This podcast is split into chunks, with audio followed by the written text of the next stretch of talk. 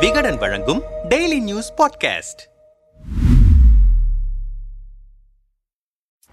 தமிழ்நாடு சட்டசபையில் ஆளுநர் செலவினங்கள் தொடர்பாக நிதித்துறை அமைச்சர் பழனிவேல் தியாகராஜன் பேசுகையில் ஆளுநர் செலவினங்கள் குறித்து ஏற்கனவே ஐந்து உறுப்பினர்கள் கவன ஈர்ப்பு தீர்மானம் கொடுத்திருக்கின்றனர். இரண்டாயிரத்தி பதினெட்டாம் ஆண்டு ஆளுநர்கள் கூட்டம் நடைபெற்றது. அதன் விளைவாக ஒரு குழு நியமிக்கப்பட்டு ஆளுநர் செயலகத்தின் செயல்பாடுகளை சிறப்புற நடத்த முடிவெடுக்கப்பட்டது. ஆளுநர் மாநில அரசிடம் கேட்கப்படும் நிதி தரப்பட வேண்டும் என்பது தொடர்பான கடிதம் நிதித்துறை செயலருக்கு அனுப்பப்பட்டது. அப்போது அவர் கோப்பு ஒன்றை உருவாக்குகிறார். அந்த கோப்பு கடந்த ஆட்சியில் அமைச்சர்களின் ஒப்புதல் இல்லாமலேயே நிறைவேற்றப்பட்டிருக்கிறது. இதில் எந்த அமைச்சர்களுக்கும் பங்கு இல்லை என்பதுதான் உண்மை. இதில் அரசின் கொள்கை முடிவு என எதையும் கூறிவிட முடியாது. இரண்டாயிரத்தி இருபத்தி ஓராம் ஆண்டு புதிய ஆளுநர் ஆர் என் ரவி பொறுப்பேற்ற பிறகு பதினேழு கோப்புகளுக்கு கூடுதல் நிதி தமிழக அரசு சார்பாக ஒதுக்கப்பட்டிருக்கிறது. முதல் கோப்பு ஐந்து பென்ஸ் உட்பட ஐந்து வாகனங்கள் வாங்குவதற்கு ரூபாய் இரண்டு கோடி பத்து லட்சம் சுதந்திர தின விழாவை நடத்துவதற்கு ரூபாய் இருபத்தி ஐந்து லட்சம். சுற்றுப்பயணத்திற்கு ரூபாய் பதினைந்து லட்சம். அமைச்சர் பதவியேற்பு விழாவுக்கு ரூபாய் பத்து லட்சம். கிறிஸ்துமஸ் விழாவுக்கு ரூபாய் இருபத்தி ஐந்து லட்சம். குடியரசு தின விழாவுக்கு ரூபாய் இருபத்தி ஐந்து லட்சம். மேசை நாற்காலிகள் வாங்குவதற்கு இப்படியாக இவர்கள் கேட்கப்பட்ட அனைத்து நிதியும் கொடுக்கப்பட்டிருக்கிறது. எந்த வகையிலும் அரசின் மீது ஆளுநர் குறை கூறும் அளவுக்கு நடவடிக்கை எடுக்கப்படவில்லை. இரண்டாயிரத்தி பதினெட்டாம் ஆண்டு நடைபெற்ற கூட்டத்தில் கிடைக்கப்பெற்ற தகவலின் அடிப்படையில் எந்த மாநிலத்திலும் ஆளுநருக்கான செலவினங்கள் நிதி அதிகரிக்கப்படவில்லை. பெரும்பாலான மாநிலங்களில் லட்சங்கள் கணக்கில் மட்டும்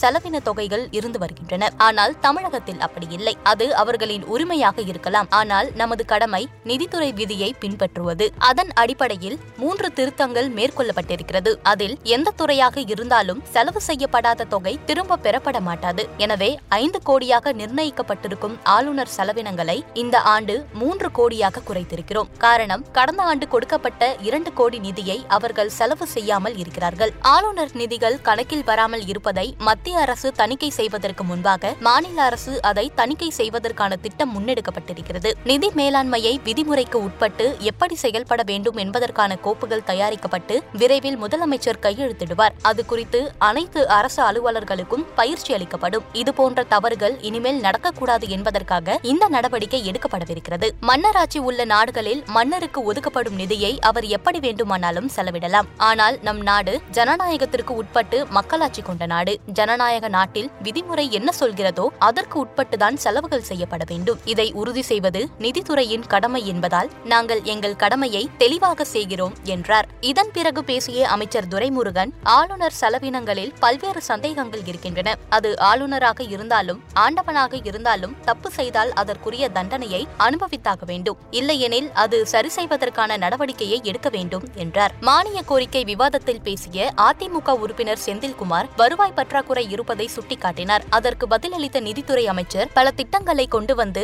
வருவாய் அதிகரித்தது திமுக அரசுதான் என்றார். அதற்கு பதிலளித்த செந்தில்குமார் அதற்கான அனைத்து செயல் திட்டங்களையும் கொண்டு வந்தது அதிமுக என்றார். இதற்கு அவைத்தலைவரோ நீங்கள் கொண்டு வந்தது என்பதை நிரூபிக்காமல் விட்டுவிட்டால் அவை குறிப்பிலிருந்து நீக்கப்படும் என்றார். அதற்கு அதிமுக சட்டமன்ற உறுப்பினர் செந்தில்குமார் அதிமுக ஆட்சியில் அதிகமாக மூலதன தொகையை கட்டமைப்புக்காக செலவு செய்திருப்பதாக கூறினார். தொடர்ந்து அதிமுக உறுப்பினர் செந்தில்குமார் இரண்டாயிரத்தி மூன்றில் அதிமுக ஆட்சியில் உற்பத்தி முதலீடு சிறப்பாக இருந்ததாக தெரிவித்தார். அதற்கு நிதியமைச்சர் உங்கள் ஆட்சியில் நிதித்துறை அமைச்சராக இருந்த ஓ பன்னீர்செல்வத்தின் செயல்பாடுகள் நன்றாக இருப்பதை ஒப்புக்கொள்கிறீர்களா என்று கொளுத்தி போட்டார். அதற்கு எதிர்க்கட்சி கொறடா வேலுமணியோ அது அம்மாவின் கீழ் நடந்த ஆட்சி அமைச்சருக்கு மட்டும் பங்கு இருப்பதாக ஏற்றுக்கொள்ள முடியாது. தற்போது நீங்கள் நிதித்துறை அமைச்சராக இருக்கிறீர்கள். உங்களின் செயல்பாடு தனிப்பட்ட ஒருவரின் செயல்பாடு என ஒப்புக்கொள்வீர்களா? முதலமைச்சரின் கண்காணிப்பின் கீழ் செயல்படுவதாக நடப்பதில்லையா? என்று பதில் கேள்வி எழுப்பினார்.